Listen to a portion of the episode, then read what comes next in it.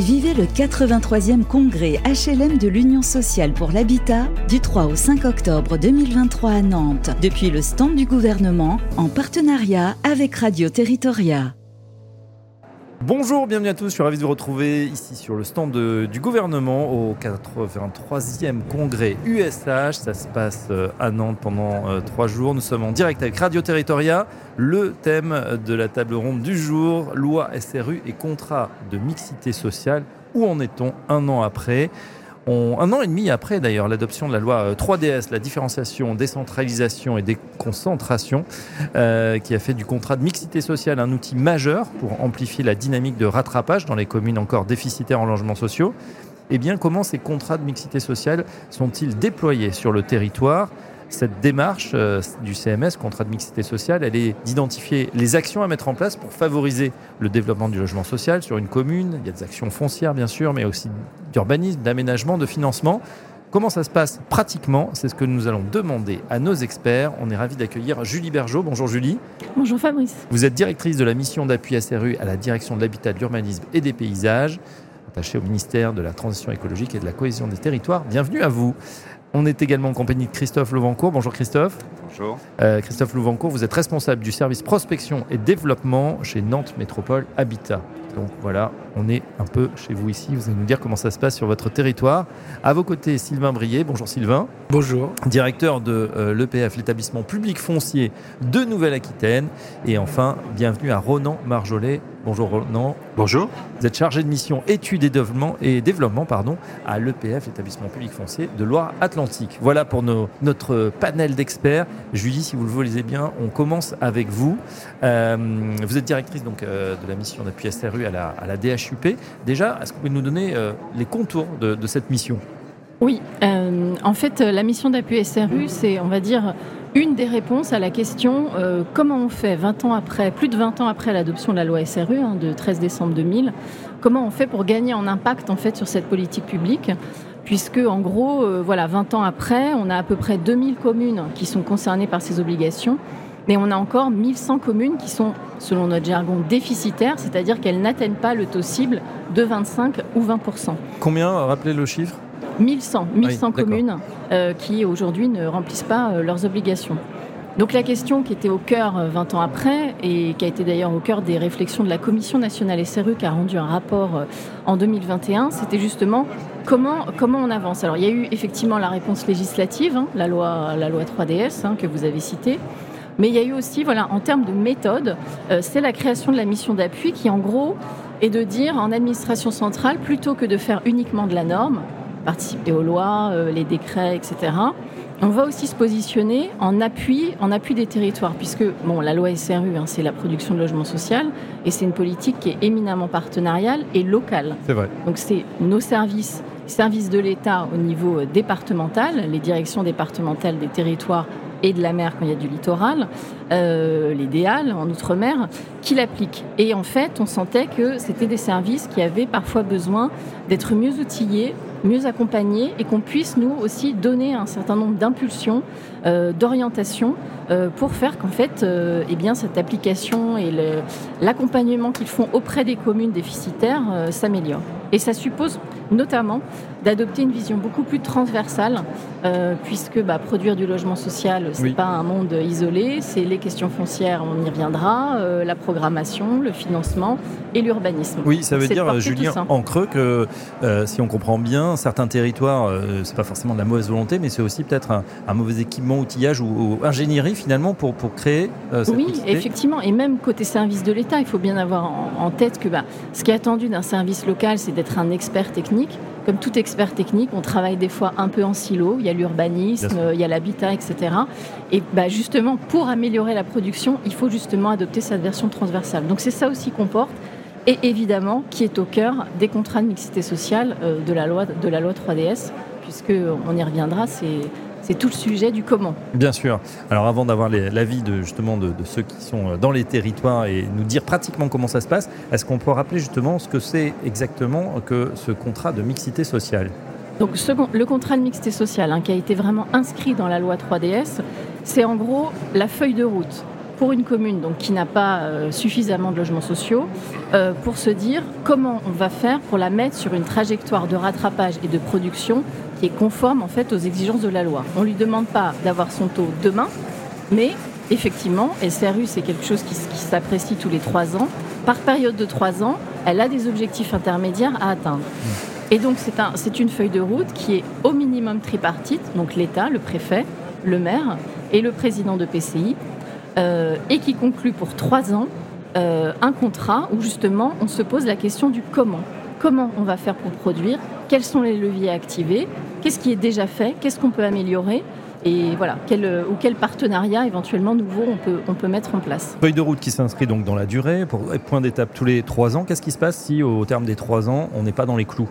Alors, de toute façon, dans SRU, il y a la procédure qu'on appelle de bilan triennal, c'est-à-dire que tous les trois ans, à partir de l'objectif intermédiaire qui a été fixé, on fait le point, qu'est-ce qui a été quels sont les logements sociaux qui ont été réalisés?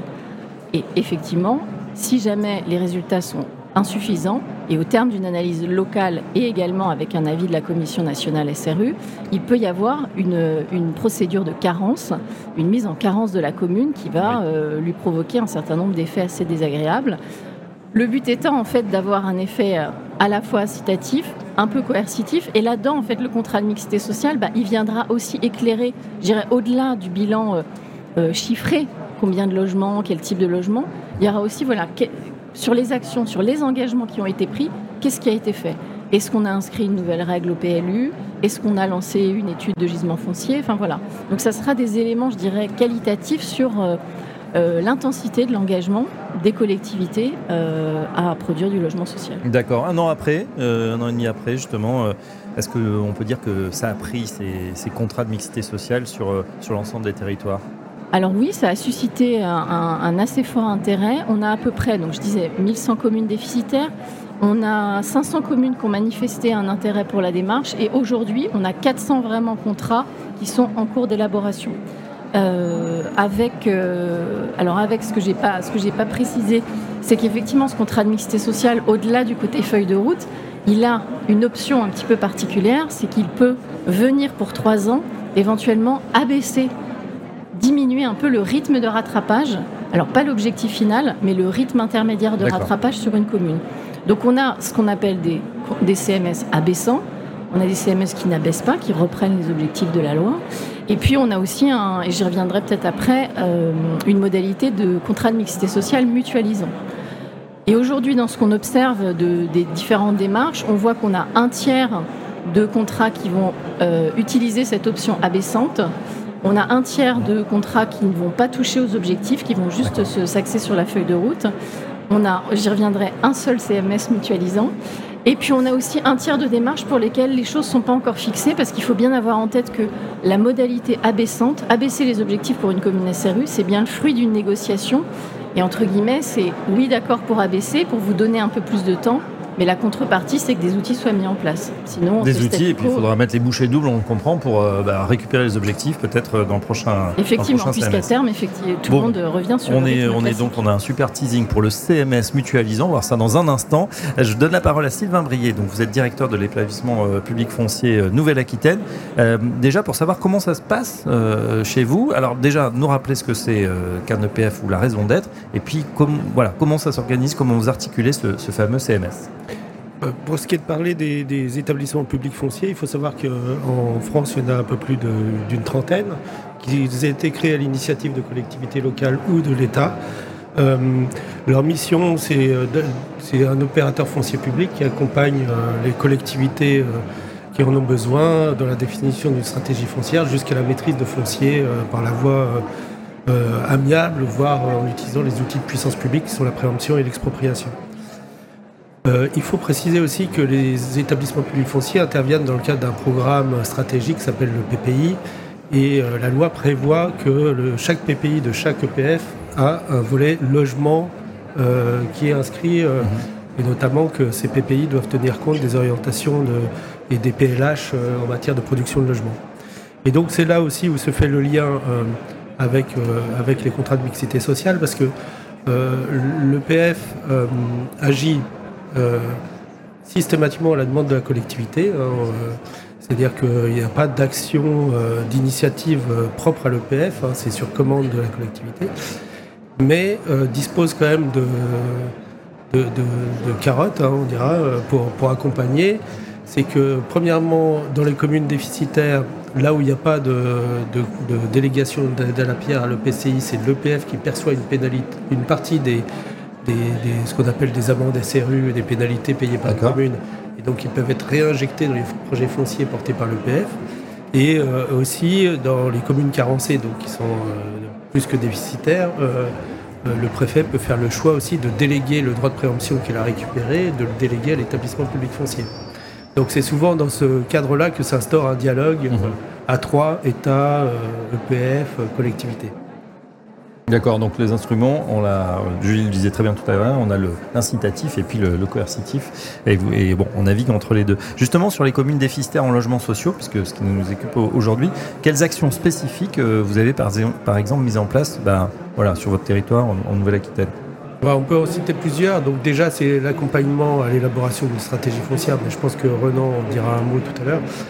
Euh, au travers des études de gisement foncier, c'est de repérer du foncier disponible pour la construction dans l'enveloppe urbaine, parce que souvent le, euh, préalable euh, de la collectivité, c'est de dire qu'il n'y a plus de foncier pour construire. Mais en fait, en pratique, quand on cherche un peu, on en trouve, que ce soit sur du bâti vacant disponible, que ce soit sur des dents creuses, ou euh, des, zones où c'est la maîtrise foncière qui est compliquée parce que les propriétaires ne veulent pas vendre ou sont pas d'accord entre eux pour vendre.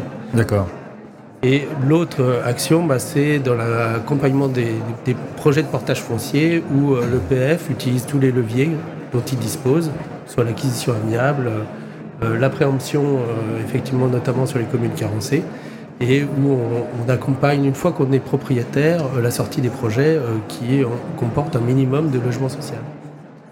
C'est très clair. Renan, justement, Renan Marjolais, vous aussi euh, chargé de, mission, études et développement. Alors vous, à l'EPF Loire-Atlantique, déjà on va préciser ce que fait l'EPF Loire-Atlantique. Alors c'est un EPF euh, local, donc euh, euh, on fait la même chose que les EPF d'État. Il y a juste l'État qui est absent de notre conseil d'administration, c'est tout, mais autrement on fait exactement la même chose. Le cœur de métier, c'est faire de l'action foncière au, bénéfice des collectivités, donc communes ou intercommunalités. Et puis ben, on aide effectivement au développement des stratégies foncières, évidemment pour toutes les politiques du logement. Et puis euh, aujourd'hui, de plus en plus sur euh, euh, les enjeux de développement et d'attractivité des centralités. Euh, ainsi que euh, le travail autour des requalifications des zones d'activité, mais ce n'est pas le sujet du, du, jour. Euh, en Loire-Atlantique, c'est les 17 intercommunalités du département qui sont membres. ça fait environ 210 communes, avec une particularité, c'est qu'on a les, petites conventions au nord du département avec l'EPF de Bretagne, parce que nous avons des, des intercommunalités qui se chevauchent entre région Bretagne et département de Loire-Atlantique. Donc tout ça est et bien fait entre conventionnement pour que, non pas que chacun reste chez soi, mais en tout cas les interventions sont euh, propres à, chaque EPF. Euh, voilà, donc il euh, n'y a, pas de différence véritablement. On, est au service et on fait de l'action foncière, comme on disait Sylvain. C'est très clair. Au-delà justement des missions de, portage foncier, donc on l'a compris, propre à un EPF, quel appui vous proposez aux, communes déficitaires en logements sociaux? Bah, euh, évidemment, on, les aide à réaliser ces portages fonciers, donc euh, elles peuvent nous solliciter un peu euh, d'elles-mêmes. Pour certaines, effectivement, c'est un peu l'État qui va nous déléguer le droit de préemption, donc on va agir pour son compte, mais au bénéfice de la commune pour réaliser des, projets. On fait aussi de la récolte de subventions parce que quand on fait du portage foncier, on, a la possibilité de percevoir des subventions, donc effectivement les pénalités à SRU, mais si l'intercommunalité a un dispositif d'aide aux fonciers euh, pour le logement social, eh ben, on peut le percevoir. Le département également peut apporter des subventions. Tout cela permet effectivement de, rendre moins douloureux, euh, pour reprendre l'expression euh, de, Julie, moins douloureux la note en fait pour la commune. C'est-à-dire que les rétrocessions des terrains au bénéfice des bailleurs se font quasiment systématiquement en déficit. C'est-à-dire qu'on vend pas très cher le, le foncier aux bailleurs sociaux. En Loire-Atlantique, les prix sont encadrés. Euh, et donc, il y, a un déficit à combler. Les subventions apportent effectivement une, part de, compensation. Et l'EPF également apporte de la minoration foncière. Donc, on peut abonder, apporter de la subvention pour réduire finalement ce reste à charge communal c'est plus facile du coup pour la commune de s'engager dans euh, la décision de, maîtriser du foncier public parce que ça va lui coûter un peu moins cher que si elle le faisait elle-même, donc ça va moins impacter son budget. Euh, et ça va garantir, parce qu'effectivement les EPF vont pouvoir aussi garantir la revente euh, au bailleur. Et le bailleur va pouvoir tranquillement même si c'est pas facile, il y a des recours, il y a, voilà.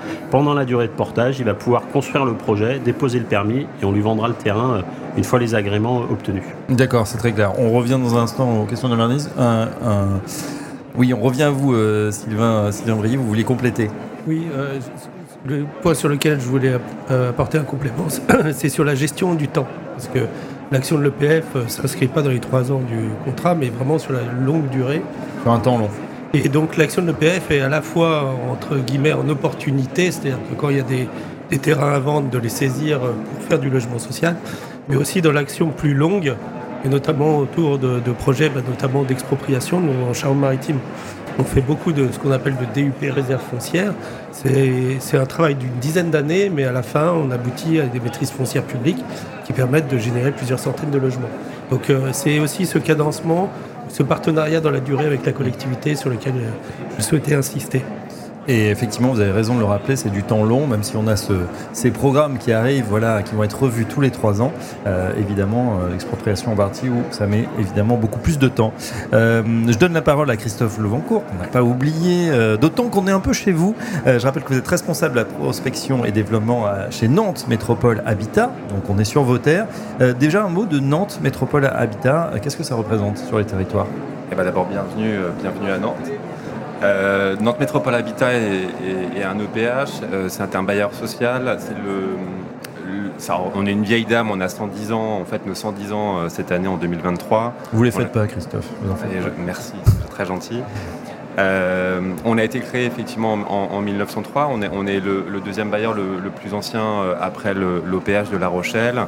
Nantes Métropole Habitat, historiquement, c'est quand même la création des, des, grands ensembles euh, nantais, parce que historiquement, on, est, euh, on est nantais. Euh, aujourd'hui, on est métropolitain, mais hier, on était encore, il, y a, très peu de temps, on était nantais. C'est 25 000 logements du coup. Donc c'était la ville de Nantes, c'est ça? On peut imaginer bah, oui, qu'en 1903, donc il y a 120 ans, on n'avait pas du coup le, Grand Nantes finalement, on avait juste la, commune. Et aujourd'hui, qu'est-ce que ça représente? Maintenant, c'est 25 000 logements. D'accord.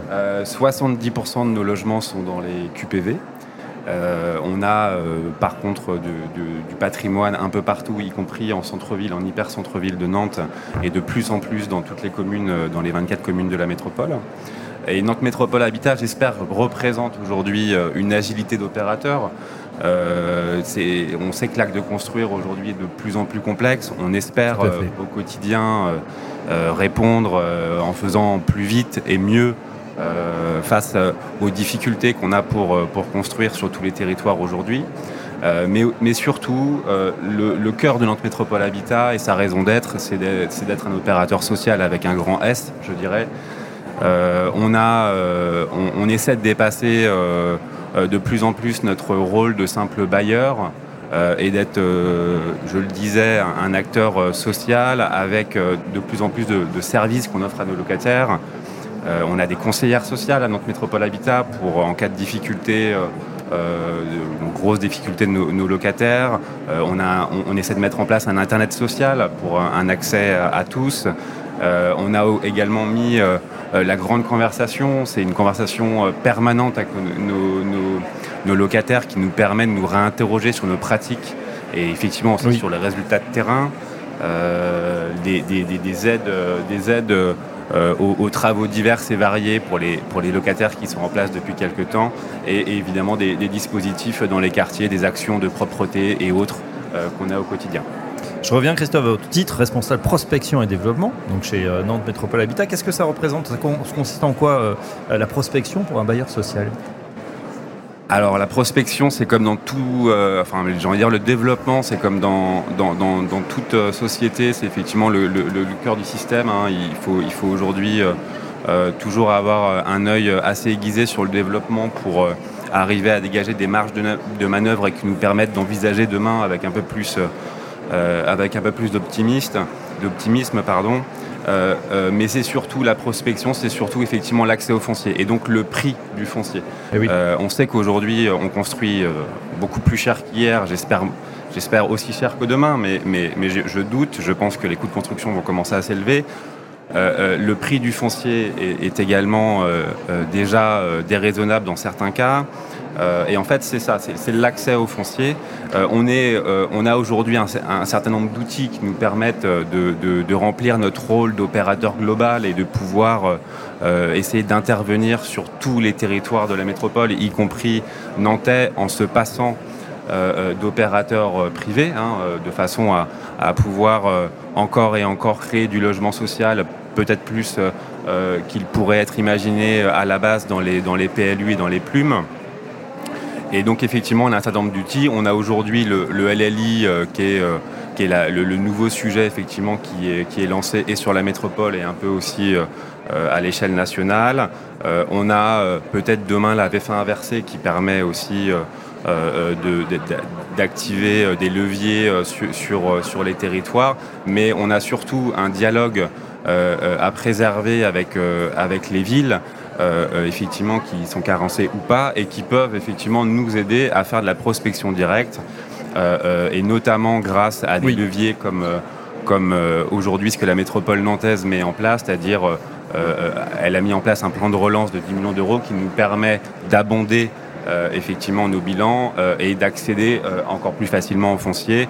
elle a mis le plan de relance, les titres participatifs envers aussi notre métropole habitat, qui est encore une deuxième enveloppe supplémentaire qui, qui est en fait pour nous un marchepied encore pour l'accès au foncier et donc le prix du foncier est au cœur en fait de la prospection de la prospection. Oui, ça on peut dire sur l'ensemble des, territoires. Hein. De toute façon, c'est pas nouveau. comme on parle de contrat de mixité sociale, est-ce qu'il y a des communes carencées sur le justement Nantes Métropole? Alors il y a un certain nombre de communes carencées sur la métropole. Euh, aujourd'hui, je pense que le mouvement, euh, le mouvement est là. Euh, sur, la métropole, on a, on a beaucoup de communes qui, qui, qui, regardent le logement social d'un bon oeil. Aujourd'hui, on, on, on, est des opérateurs qui savront construire, qui, qui avons une, qualité de faire. Et de plus en plus, le logement social amène au contraire un agrément. Euh, et, de plus en plus, on arrive à trouver les moyens avec euh, des dialogues renforcés euh, avec certaines communes pour créer du logement social, même si de toute façon, construire est toujours un acte compliqué euh, et, malgré tout euh, euh, nécessaire pour, pour loger tout le monde. Peut-être plus que jamais justement dans cette crise du logement dont on parle beaucoup. Alors les uns et les autres, une question un peu générale. Quand il y a très peu de fonciers disponibles, comme aujourd'hui, hein, vous parlez justement des différents outils, prévention, expropriation, comment on continue aujourd'hui, messieurs, à construire des logements sociaux? Sylvain Rier bah, quand on cherche du foncier, je pense qu'on en trouve sauf qu'il est plus compliqué à mobiliser. Je pense notamment euh, sur les, centres-villes, euh, les zones littorales. On a affaire à souvent du foncier qui est déjà bâti, euh, du foncier un peu plus rarement en friche, du foncier qui est parfois occupé aussi, donc qui nécessite aussi de réfléchir avec la collectivité sur des processus d'opération tiroir, de relogement, de mobilisation euh, du, foncier aussi que, dont est propriétaire la commune en optimisant les équipements publics par exemple. Donc il y a plein de, de, pistes à, à, explorer. Voilà. Et donc c'est tout l'accompagnement de l'EPF à la collectivité qui mhm. permet effectivement de, euh, d'avancer, de trouver euh, ces fonciers qui parfois peuvent mettre du temps à être mobilisés et d'où euh, d'où effectivement cette intervention sur ton. Oui, donc on trouve, mais c'est plus compliqué et puis c'est peut-être plus long. Euh, et c'est plus cher. Ah bah souvent. Et peut-être Fabrice, on peut parler. Euh, Julie. Quand on plus, quand on n'est plus au sol, on peut lever les yeux vers le ciel et peut-être Christophe peut nous témoigner d'un de projet. Oui, dites-nous. Effectivement, dans l'accès au foncier, on sait qu'il y a de moins, de moins en moins de fonciers disponibles euh, et effectivement, il faut s'interroger aujourd'hui sur ce qui est déjà créé. Hein. Euh, on, a, on a, nous, à Nantes Métropole Habitat, fait un certain nombre d'études euh, sur des densifications de nos propres parcelles, densification horizontale ou verticale. on a lancé un test, notamment sur notre première surélévation d'un ensemble qui s'appelle le Perret, dans le nord de Nantes. Alors vous ne connaissez pas, mais c'est à côté de la, la zone commerciale bien connue qui s'appelle Paris 10 où on va créer sûrement une quarantaine de logements. On est en train de regarder euh, euh, comment euh, créer 40 logements en surélévation avec un, étage supplémentaire, voire peut-être même deux étages supplémentaires qui permettront effectivement de créer du logement sur du logement. C'est pour nous un test. qui, je l'espère, en tout cas, on a tout mis en œuvre pour que ça soit ensuite dupliqué sur un certain nombre de, de notre patrimoine. Non, on, pourra aller voir à l'issue du congrès, pourquoi pas. Euh, Ronan Juste un élément, c'est qu'effectivement, euh, euh, alors c'est une, une, des interventions qu'on fait auprès des communes, souvent qui sont parfois assez peu. assez peu habiles, assez peu connaissantes sur justement ces enjeux de logement, la question de comment produire. voilà. Donc finalement, les EPF ont fait partie de la galaxie de l'ingénierie locale disponible qui vient apporter des conseils, apporter un regard aussi euh, euh, opérationnel. C'est-à-dire qu'effectivement, nous, euh, notre cœur de bataille, c'est le foncier, donc, et le foncier pour fabriquer. Donc effectivement, on, a ce, regard. il peut être complété effectivement par les bailleurs, par les opérateurs, peu importe, mais c'est très important de pouvoir faire dépasser un peu les, élus du simple objectif du, nombre de logements à atteindre. Un nombre de logements, c'est un peu fictif. Déjà, quand on commence à regarder un peu le, le nombre d'opérations que ça peut représenter, euh, qui est-ce qui va les produire, comment on va les produire. Effectivement, il y a euh, la nécessité de maîtriser un peu de terrain pour être certain que la collectivité va s'engager à, participer à la construction de certains projets parce qu'elle va confier les, fonciers aux bailleurs. Et puis après, il y a le règlement d'urbanisme. Il y a euh, voilà, encore une fois, la galaxie des, des outils qu'ils peuvent mobiliser. Parfois, quand on, voilà, on épluche un peu le document d'urbanisme, on se rend compte qu'il bah, y a encore beaucoup à faire pour que les choses soient un peu plus encadrées et qu'en tout cas, leur objectif de taux de rattrapage, il faut aussi qu'ils s'attaquent à la question de leur règlement euh, et euh, peut-être demain bah, d'utiliser progressivement les, outils, soit sur des fonciers qui sont en partie maîtrisés, soit autrement des fonciers qui sont pas du tout maîtrisés et peut-être qu'il n'y aura pas du tout d'action foncière dessus, mais au moins euh, c'est deux choses qu'il faut regarder. D'accord. Nous on s'en occupera sur la maîtrise publique, mais il faut aussi les conseiller sur comment peut-être adapter leur PMU. Christophe, le vent encore. Pour euh, abonder dans votre sens, euh, effectivement, nous sur le Perret, sur notre test, euh, on a effectivement des contraintes techniques assez importantes. on est en zone sismique élevée à Nantes et, du coup, il faut que la surélévation tienne debout, j'ai envie de dire. Malgré tout, on se heurte de façon très pragmatique et, très terre à terre à effectivement un certain nombre de contraintes du PLU qui n'est aujourd'hui, enfin, il faut imaginer que la surélévation, c'est en fait un acte de construire en soi. Euh, qu'il faut adapter aussi dans les PLU et malheureusement les PLU ne euh, euh, sont pas toujours totalement adaptés et notamment sur le Perret on se heurte au fait qu'il faille créer des stationnements. Et, alors c'est très, c'est très basique, hein. ça paraît comme ça très basique. Mais, mais où est-ce qu'on va trouver encore du foncier ou, creuser Qu'est-ce qu'il faut faire? Et sur la surélévation, on est à combien? Le PLU autorise une hauteur de combien?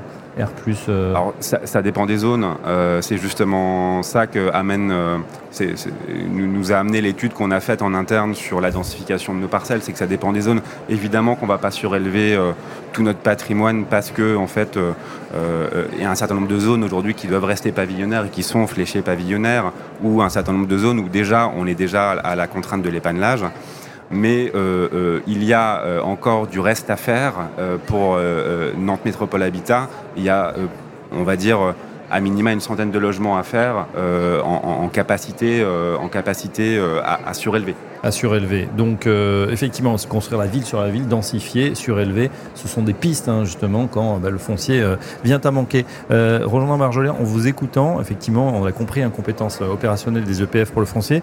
Je me demandais comment ça rentrait en ligne de compte avec le ZAN, le zéro artificialisation de tête. Ça fait partie justement des réglementations un peu contraignantes aujourd'hui sur lesquelles vous êtes, vous devez peut-être contourner ou, ou adapter? Alors euh, euh, nous, on ne contourne pas parce qu'on a un règlement d'intervention et un, PPI qui euh, a fait le choix d'inviter l'EPF à ne pas intervenir en extension. Donc clairement, on indique aux communes l'extension, à, la rigueur, prenez le risque, parce que vous n'êtes pas certain de pouvoir aménager. Hein. Les contraintes environnementales sont telles, mm. d'abord, hein, d'abord les contraintes environnementales d'aujourd'hui sont telles que dans un département avec énormément de zones humides, il y a peu de chances que vous réussissiez à, aménager toutes vos zones à U. Donc ça, c'est un, premier élément. Ensuite, Lausanne.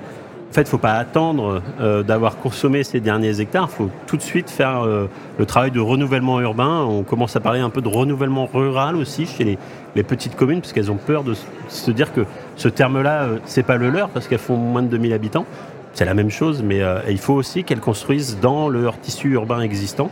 Et donc nous, notre, euh, on, intervient uniquement dans ce secteur-là, parce qu'on considère que c'est là où on doit avoir une, forme de plus-value sur l'aide euh, auprès de la collectivité pour maîtriser. C'est plus cher.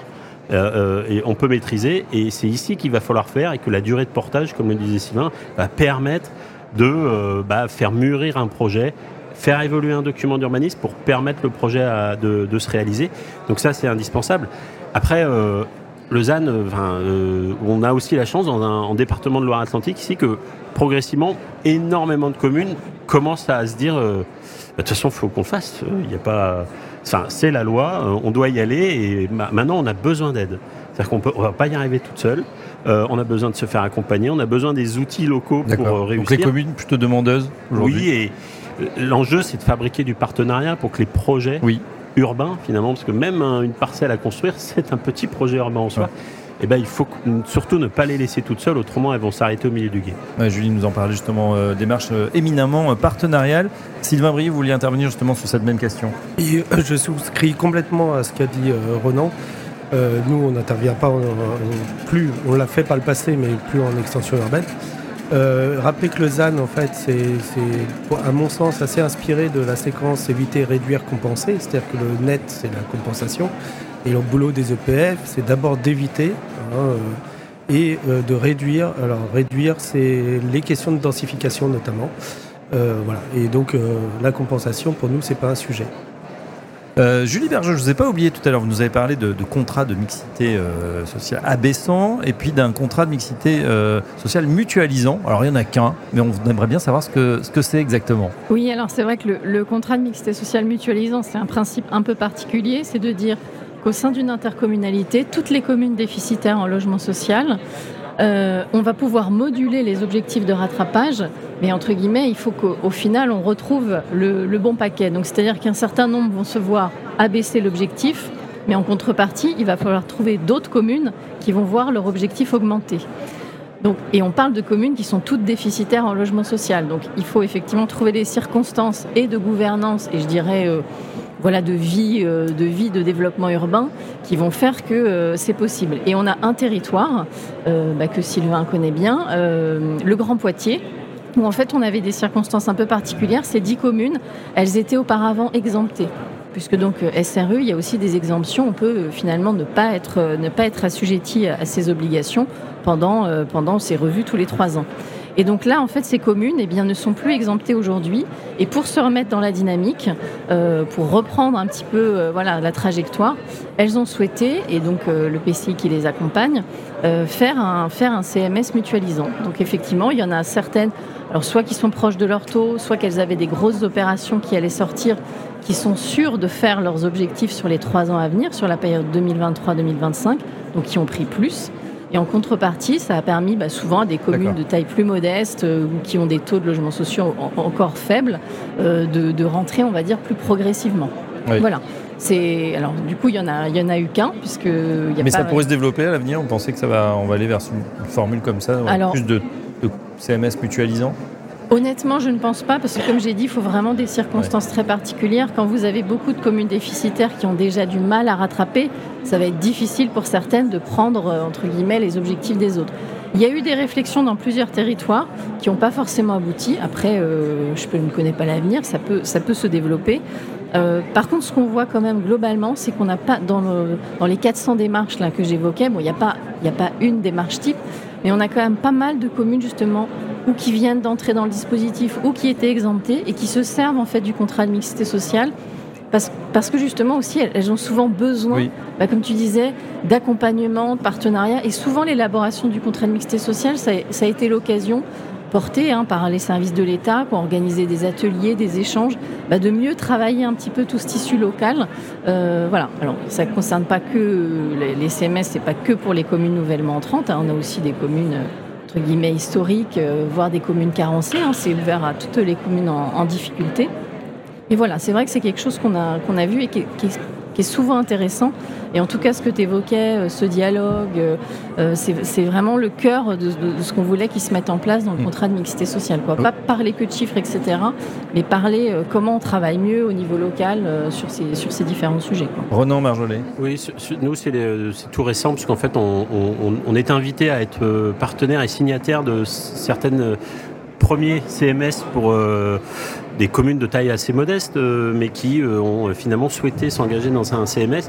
Ce qui est très intéressant, c'est qu'elles viennent chercher effectivement alors peut-être une forme de caution de l'intervention de l'EPF. Elles veulent aussi chercher un engagement de l'EPF, mais nous, finalement, on demande aussi leur engagement, c'est-à-dire il va falloir aussi prendre des décisions pour aller euh, demander ce qui est du portage foncier, demander à ce qu'il y ait de l'intervention foncière. Donc ça, c'est un, premier point. Elles viennent chercher également une, forme d'expertise, un regard sur euh, euh, comment fonctionnent leurs documents. moi, souvent, ça m'arrive de, effectivement de leur dire, alors parfois de manière assez honnête, de leur dire, bah, par exemple, votre document là, vous avez des OAP, des orientations d'aménagement de programmation en pagaille. Et il y en a la moitié, bah, vous pouvez attendre encore très très très longtemps avant qu'il y ait un opérateur qui s'y intéresse, parce qu'elles sont mal conçues. Ah bon Alors qu'est-ce qui se passe? Bon voilà. Et du coup, on rentre un peu dans le. Donc, effectivement, ça va les inviter à dire que dans leurs actions du CMS, il faut qu'ils fassent un peu de travail de révision de leurs documents d'urbanisme, parce que autrement, euh, voilà, malheureusement, ça va être une écriture de règlement qui va, ne servir, qui va servir à rien. qui va même bloquer les futurs projets. complètement, complètement. Ou alors, on va nous demander, mais effectivement, c'est une OAP, il faut aller chercher 30 euh, comptes de propriétaires. Bon, euh, bah, on va avoir besoin de quelques années, et s'ils sont pas prêts de faire une DUP, on va y user un petit peu notre, notre salive sur les négociations. Donc c'est plein de petites choses comme ça qui... Finalement, j'ai l'impression que c'est une expertise, une, vision globale, parce que vous avez l'habitude et vous, vous savez allez, ce qui va fonctionner ou ce qui a déjà fonctionné pour pouvoir euh, remettre un petit peu la, la C'est un mot que j'aimais pas et malheureusement je, je commence à l'utiliser.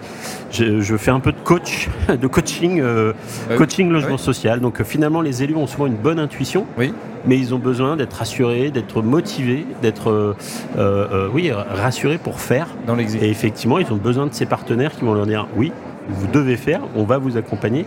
Et par contre, il bah, faut modifier ceci, il faut faire cela, il faut lancer des études, il faut que vous utilisiez un peu d'argent pour euh, réussir vos objectifs. Et donc c'est. ça passe par un peu de formalisme aussi, on l'entend, est bien, enfin bien ficelé finalement. Oui, il faut, parfois être aussi un peu euh, assez honnête avec euh, avec les élus. Je pense qu'ils attendent aussi de la franchise parce que quand ils s'engagent, ils, ont envie, de, comme n'importe quel bon élève, ils ont envie d'essayer de réussir.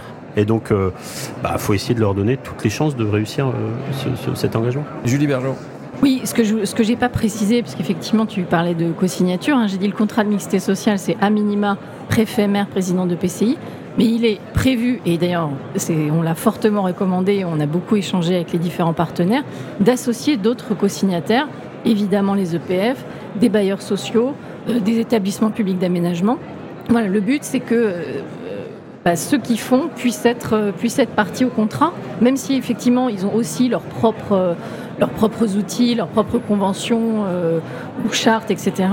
Euh, le contrat de mixité sociale, c'est quand même l'occasion d'avoir mis tout le monde autour de la table et d'avoir des engagements euh, sur tous ces sujets. C'est ça, vous vouliez rebondir? Non, non, non, je, souscris à tout ce qui a été dit. Effectivement, le dialogue, le dialogue avec les, élus est en fait le cœur du réacteur. Hein. Effectivement, comme vous l'avez très bien dit, temps en temps, euh, le pragmatisme, euh, le pragmatisme de l'opérationnel euh, et, j'ai envie de dire une aide à la décision aussi politique. Il y a beaucoup de choses, et notamment sur le territoire nantais et Nantes Métropole, il y a beaucoup d'élus effectivement qui sont pro-logement social et qui ont envie de faire et qui effectivement ont une très bonne vision de ce qu'il faut faire. Après, le, j'ai envie de dire, le partage de connaissances, euh, avancer main dans la main avec, euh, avec les, élus et effectivement qu'ils puissent s'appuyer sur les opérateurs qui ont, qui ont eux, l'œil sur euh, la réalité de l'acte de construire et la réalité des, vraies problématiques du terrain. et en fait, c'est, ce dialogue-là est, la base de, de, tout ce qu'on peut, de tout ce qu'on pourrait imaginer effectivement en termes de logement social, parce que euh, euh, euh, même pour nous opérateurs, c'est de plus en plus compliqué. Il y a, on a pu, on a l'habitude de dire, alors effectivement assez souvent entre maîtres d'ouvrage, temps on, aime bien on aime bien pleurer ensemble et on se dit qu'effectivement, on a, dans, dans tout ce qu'on a comme opération, on n'a plus une opération facile. Ça n'existe plus les opérations faciles. On L'opération, on arrive et on fait. Maintenant, il y a toujours, toujours un milliard de contraintes. Et effectivement, même pour nous, c'est compliqué à y voir clair. Donc, euh, euh, le dialogue avec, euh, avec euh, les élus et, et- et également leurs services est, est pré- est- est prédominant.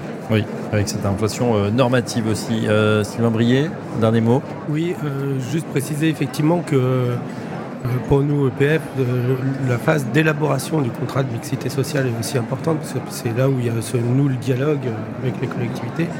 Et l'idée, c'est de la- les accompagner de passer, en fait, souvent, les les premières versions, c'est un espèce de catalogue de, projets qui sont déjà dans les tuyaux, euh, etc. C'est de les accompagner vers une méthodologie pour euh, en faire émerger d'autres euh, et, que les acteurs soient alignés pour, pour, pour qu'il y ait cet accompagnement euh, sans, qu'il y ait le moins de friction possible entre tout le monde.